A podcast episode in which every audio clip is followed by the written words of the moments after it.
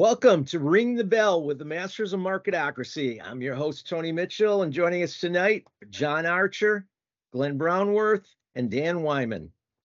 Tonight, we have a lot to talk about. So let's uh, jump into it with uh, some macroeconomics first. What's going on in the economy? Uh, the biggest fear in the markets right now is the debt ceiling. Uh, what are your expectations for a resolution, and are you taking any actions because of it? Glenn, any thoughts on that? uh, put it all in gold. No, I'm just kidding. Um, actually, gold's been doing pretty well, actually, in the last couple of months.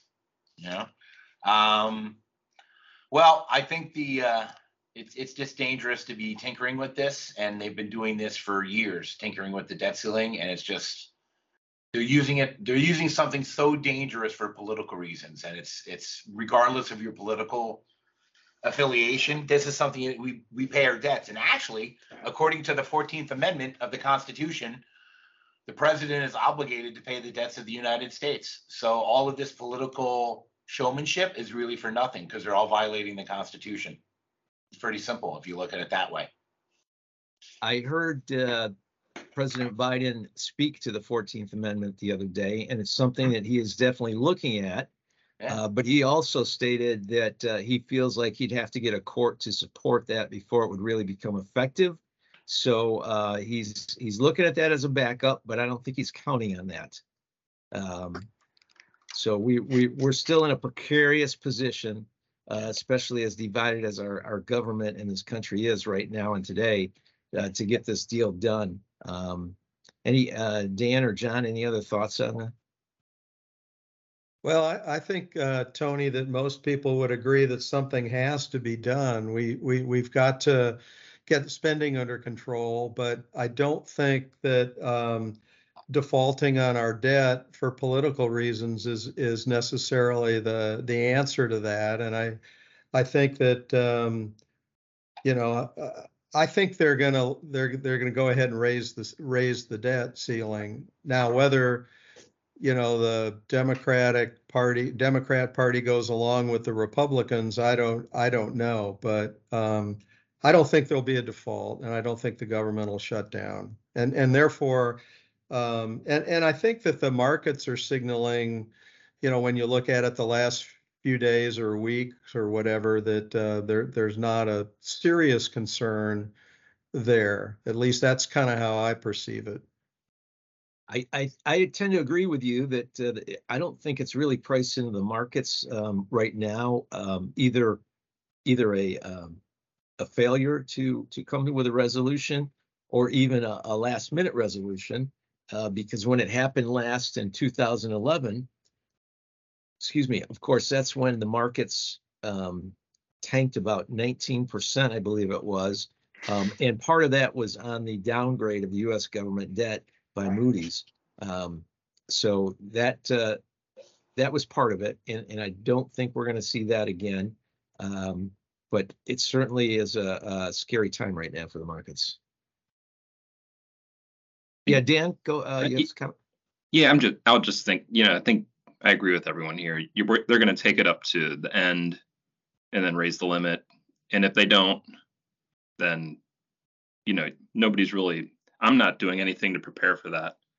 And I don't know how you would, um, unless you are going to sit in all cash. But um, I don't know. It, it's just one of those things where you, we're not, it's not priced in because pricing it in would, you know, be pretty ugly in the market, right? Yeah. I agree. It's a tricky, tricky thing to try to play. It's it's really about timing, and and we all know that nobody can really time the market that well. Yeah. Um, and what happened after there was resolution in 2011 is the markets took off after that. So if you go out, you you risk the the chance of missing out on that rebound. If you're in, hopefully we get a quicker resolution than expected, um, and hopefully um, if it does go down, we get a great rebound like we had in 2011. And as many times as I just said, hopefully, I do believe that hope is not a good strategy. so, but I think we're all in agreement. So let's move on from there. Um, the other thing that happened this well, uh, that happened uh, recently was that the Federal Reserve raised the uh, the interest rates uh, again 25 basis points in May and changed this language to infer that that could be the last increase, even though sev- several Fed governors are still speaking with a hawkish tone. So this is a three-part question. Do you think they should have raised in May? That they're done raising? And will they cut rates by the end of the year? Dan, go, go, go right ahead, Dan. Yeah, I think uh, I, I think um, they did what they needed to do. They needed to take a pause. I mean, you're starting to see some of the fallout in the banking sector. Um, I do believe the Fed. Um, I doubt that uh, they start cutting rates. I think they're going to hold pat, and if if anything, raise rates again. Um, Yeah. You know, they're they're trying to control inflation, and CPI came down a tenth of a percentage over the course of a month. Um, inflation isn't tamed yet. Um, they're just trying not to do serious damage to the economy. They have to take a pause. Any other thoughts, uh, Glenn or John? I don't know. I just I think it might be one more quarter point, but in the summertime, I think it's kind of like we'll go into the the stock doldrums like normal, and then you know August into September, the what was it you know Labor Day kind of period. Then after that, I think it'll start to move, but I don't think they're going to cut it. I think we have to get below four percent inflation before they actually stop doing anything. And at that point, I think they might just uh, the whole pat, I think, and they won't actually raise it or cut it and just leave it alone for probably a quarter to see how it is. That's what they keep saying. They keep saying they're going to play it by ear, but I think it'll be one more quarter point. Like you like you said, Dan, they don't they don't want to you know they don't want to crash it into the bottom as you know just trying to slow down on inflation. So I think a quarter point occasionally, you know, we had it good for 10, 15 years. It's basically free money, you know. So this is why it's it's painful to think about, you know, four or five percent, you know, interest rates. But yeah, I think it'll be one more time, and then it'll stop in the late summer and the fall. I, I think it's good news, bad news. You know, the good news is that inflation is is is lower than it was. It's declining, but it's still not the the the bad news is it's it's it's not low enough.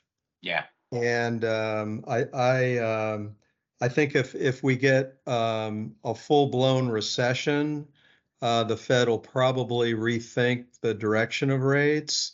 But I think there needs to be a pretty clear signal as to, you know, how uh, we're moving into recession, how deep it might be, and how long it might be.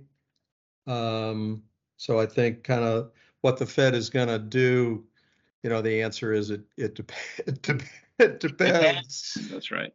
hmm And and uh, I would honestly, I think the Fed is, uh, they just they were they're they're behind the curve on this whole thing with inflation. They should have done what they're doing now. They should have done it two years ago. Mm. You know, and It's definitely one of the the biggest criticisms is uh, they took too long to start this. Uh, of course, we like, probably wouldn't have had as nice of a rally as we did in 2021 if they did. Um, so I appreciated it at that time. Um, but you know, Glenn, you think they're going to raise another quarter point? I, I have to tell you, I think if they raise a quarter point in June, the markets are going to have a tantrum, and we'll see about a 10% pullback. The expectations right now are pretty much um, almost unanimous that they will not raise again in June. So um, it, I, I'm, I'm surprised that you think that they might, um, but they could. It would be a surprise though to the markets. The CPI that, that Dan referenced, that was uh the next question I actually had.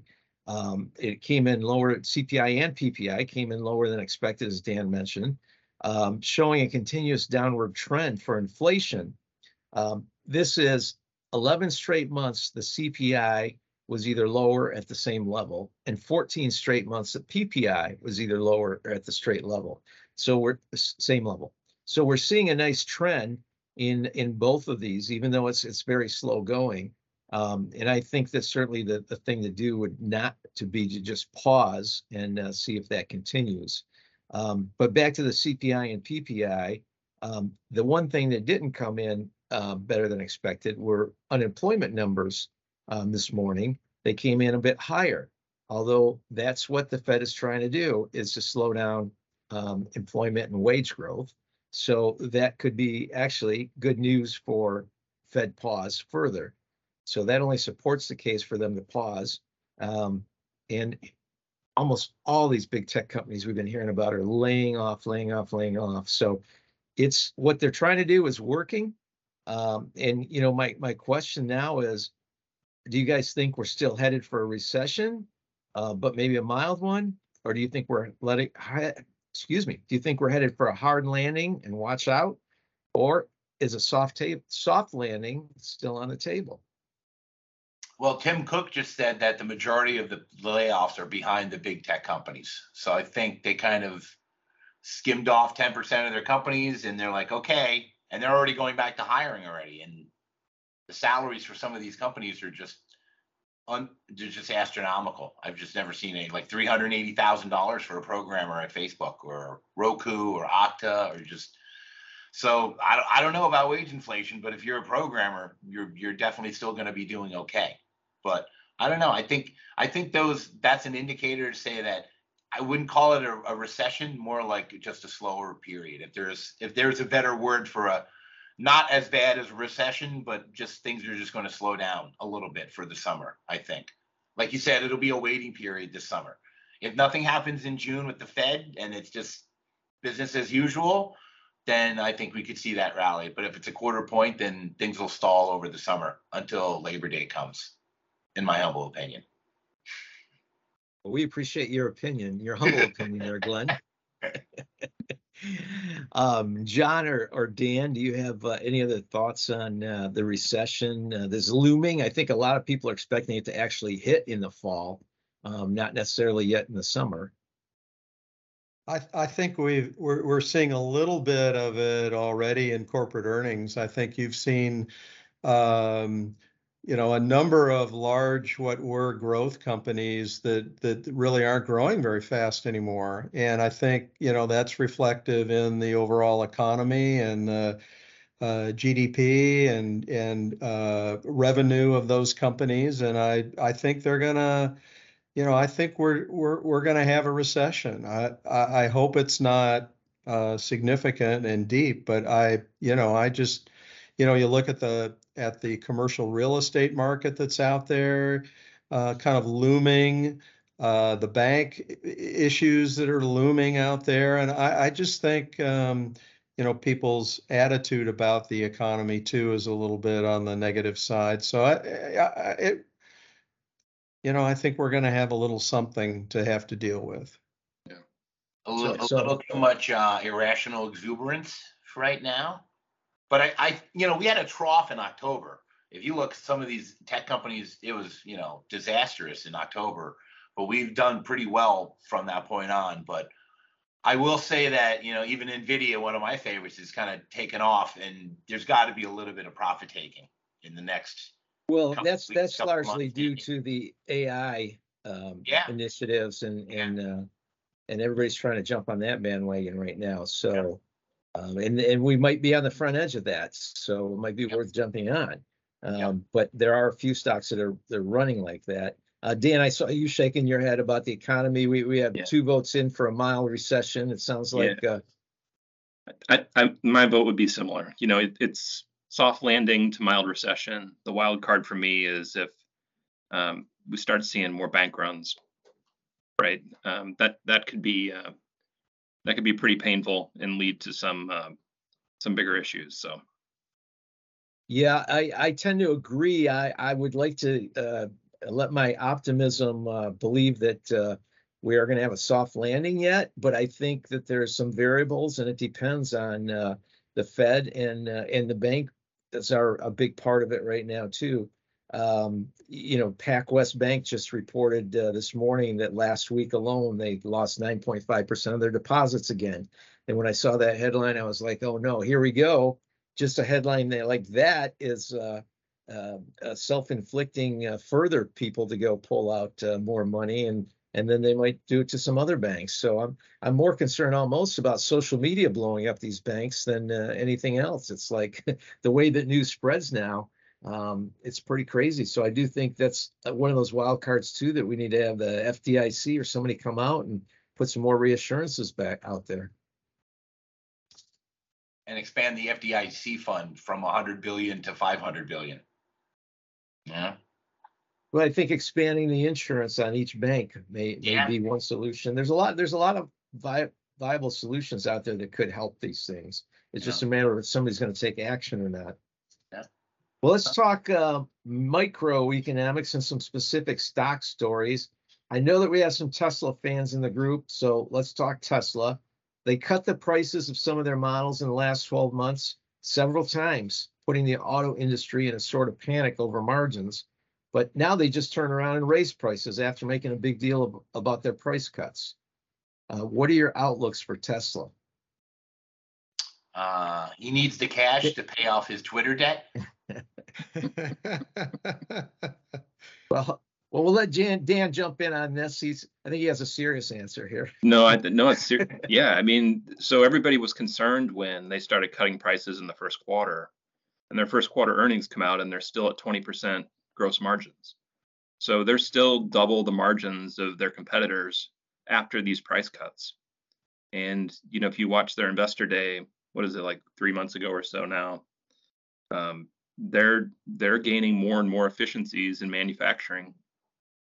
And that lead is just going to keep continuing. So yeah it's it their margins went down from what 28 29% to 20 um, and and they're still humming along and profitable expanding. There's building new factories. Their uh, vehicle production the, the cybertruck's going to come out later this year. So i think you're you're going to just see more and more growth out of them and if they can hold that 20% margin line i think um, they're, they're going to be just fine The, the truck's gonna be an interesting thing because uh, the, the cars, I think, have some great design. Uh, I'm not sold on that truck yet, but I'm looking forward to seeing one in, in, uh, in real life, uh, to see what it really looks like. Uh, I, from the pictures, I don't think it's anything I'd want to drive, but, uh, to each his own, you know. True. But they do have Tes- a million pre-orders for that truck. Over a Te- million pre-orders, you know? Tesla did close at 10 just above 10 172 today. It was up 354 on the day and it was up in the after hours today too. So it, it's still moving, it's holding well in this kind of crazy market uh, where most of the market was down today. Um, the Dow was down 222, the Nasdaq down 20 uh, up 22 and the S&P was down 7. Um, Glenn, uh, you you you are a Tesla holder, right? John, I don't know if I don't think you hold any Tesla. Do you hold Tesla? I didn't think I so. I don't. Um, that business model is just too capital intensive for me. The auto, the auto industry in general, then you're saying? Yes, sir. Okay, interesting.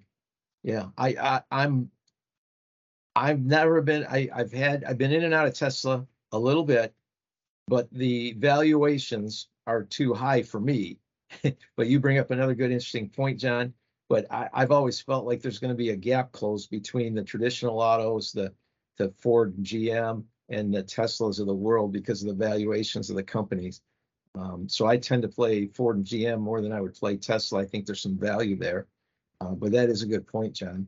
I'm, I'm sorry, Glenn, you had a comment about Tesla, and then we can kind of wrap up Tesla here. Well, uh, I was kind of half joking, but last year he did, Elon Musk did sell $8 billion worth of his stock right at like the peak in like March or April of last year when they peaked. And that had to go for this thing. But what drives me crazy is that he has so many companies. You got a spaceship company, you got a solar company, you got a car company, you got a brain implant company. Can you just focus on the on one of these things, please? Well, you don't need the social here's- media. Here's some good news for you, Glenn. You- Nobody may have seen this yet or not, but Elon announced today that he was stepping down as the CEO of Twitter. Wow, he took the He- vote for serious. He had asked everybody if they what what should I do, and he's like, everybody's He's- like, get out of there, you know? He's gonna he's gonna stay involved in product, but he's gonna step down as a CEO. So Yeah. there you go. Well, moving on to Apple. Apple seems larger than life these days as the market rallied big after the earnings report from Apple last week, uh, which seemed like a sigh of relief for almost everyone. So many people are into Apple. I think there was so much nervousness going into the Apple report last Thursday night that uh, almost everybody was relieved. Um, so you guys, I think, are all in a little bit of Apple. Do you think Apple's going higher or lower from here in the short and long term? And why? It's it's at a pretty pretty good valuation right now. Uh, actually, Apple is the one company I'm not in because it's it's I don't know. I, I hate to say I'm biased in any way, but I don't know. I've always I just I've I've never been in it for some reason. Maybe I'm just an Intel guy, but I got out of Intel a long time ago because they haven't had a new daily high since 2000. So I don't know. They could go back to 200. I could see that. You know. That's that's interesting. And from a, a non-holder perspective, it's it's it's good to hear from you on that, Glenn. And and being a tech guy, I would have thought you had been in Apple. I, I should have looked at before I made that statement, but interesting. Yeah, D- Dan, I, I'm pretty sure you have Apple in your position. How are you feeling about it these days? I just feel like it's a core holding. You know, it's you know it's going to tick up. Warren Buffett has a huge position for a reason, right? So there's there's value there. There's innovation there. It's not going to go grow 30% year over year again or anything like that. But um, it's an institution these days, and and they're gonna they're they're gonna grow. They have a lot of great minds. They're gonna have new products, um, and it's it's just worth holding a little bit of Apple. That's my view. it it truly seems larger than life right now um with, with apple being almost like a, a comparable to one of the macro uh, events of last week when that earnings came out they're they're trading now at uh, 43 times trailing 12 months um which i remember back when apple was still struggling to get above a 10 because people wanted to value it like a hardware company as opposed to uh a tech company. Um, so it's done quite a turnaround here in the last few years. I mean, it's certainly been a great holding for anybody that's had it over the last since it came out, uh, which is probably about 20 years. I don't remember exactly when Apple debuted, but all right, yeah, I've had it over 20 years in the in the uh, marketocracy portfolio. So 1981. 81. Okay, so I think it wow, was 81. 81. I Yeah. think it was 80 or 81. You're, you're thinking Yeah. of the Steve Jobs resurgence, right? After they, I uh, must be, yeah. it, it was like 10 bucks and then, Yeah. it, you know, one up, split, one up, split. Oh, it's Yeah. up 25,000% or something Yeah. like that in the past 20 years. It's, Right, yeah. right. John, any thoughts on Apple? Yeah, I uh, would just echo what Dan said. Um, Apple's a keeper. Uh, it's one of those it's one of those companies that you can uh, buy and hold for 20, 30 years and not worry, you know, sleep well at night. Uh, it's got an ecosystem that's growing and is just super, super strong. Their innovation strong. They've got, you know, $57 billion in net cash on the balance sheet. I mean, they're, and they, they just announced along with the earnings, uh, $90 billion, uh, stock buyback. They increased the dividend. I mean, they're just, oh my gosh. They Good basically- company. I thought it was like 150 billion dollars they had, or is that what they have like offshore in Ireland and you know Asia? Well, they, they, they've got that, uh, I, uh, the 57 billion I referred to as net cash, uh, subtract, uh, the debt from the cash and you get the net cash. So Yeah. they've probably got 150 billion in cash and what, 100 billion in debt or something like that. I I think they issued when you and when you talk about their debt, I believe uh, a few years ago they issued long-term debt at one percent bonds. I mean, you know, it's almost not even like having debt, right? Yeah. Yeah. Yeah, they're just thinking, why don't we just grab some free money here? Yeah, Yeah. yeah, that was Yeah. quite incredible. And they are expanding uh, into India is a big potential market for them here, as well as some other uh, emerging markets. So I I want to pick some more up, but I, I wish it would pull back a little bit. Um, don't like the valuation, but I, I definitely agree with you guys. Um, you know, about 75% of the companies during this earnings season's reported beats. Um, not all of them moved as much as others. Um, can you guys, if we could go around and kind of give a final thought and maybe speak to one of the, the companies that we hadn't talked about today, but that you're following? Um, and I'll start with talking about Meta because I think Meta still has some runway. They've, they've had a big run in the last uh, year. they of course were way overdone when they traded all the way back down to about, I think it was about 115. Um, and now they're back up to 235 and change. They were up today again in a, in a pretty down market. Uh, but I think that Meta is starting to get a little bit of the um, the same kind of feel of, of safety like an Apple is. Uh, they have a nice cash flow. Mark Zuckerberg has come out and um, and listened to what people are telling him, um, and it's really turned the stock around. He's backed off of uh, his huge investments in the metaverse. He's still working on it, but it's becoming less of a priority for this year. Um, and and they're really starting to give some competition to the TikTok with Reels. Um, so they have a lot of good things going on here, um, and I I see the stock going back to 300. Um, will it be in the next 12 months? Might be a little longer because they have run so much, but it could be. I think it's a good investment, and they're still trading at a r- really fair uh, price to earnings ratio right now. Glenn, what's uh, what's your big stock you're following now that you want to talk about? It's always Nvidia. That's my that's my baby. You know, I wish I bought it back in October, but you know, coulda, woulda, shoulda. However, I still think, I mean, its intrinsic value is 156 and it's at 291 now, give or take a couple bucks. So, but I still think with the AI thing, they're they're basically in the driver's seat right now, and they'll probably be at 400 probably by next spring, maybe sooner. You know, accounting for a five five for one split they did for about a what a year or two ago. But the AI thing is taken off, and all you need is a beefy laptop and one of these open models, which is actually what was leaked from from Meta. They actually leaked one of their large language models, and then people all over Earth took it and ran with it, and just they built more stuff than uh, than Google's built with it or OpenAI could do with it. So I wonder. Basically, Mark Zuckerberg got a planet's worth of free labor for his model for free, in a way. So I don't know how that's going to play out. And you know, individuals can use it that way, but they're most likely going to be building it on NVIDIA hardware. You know, but now you can just do it on a CPU. You can actually run it on a Raspberry Pi or an actual toaster that has like a smart screen on it.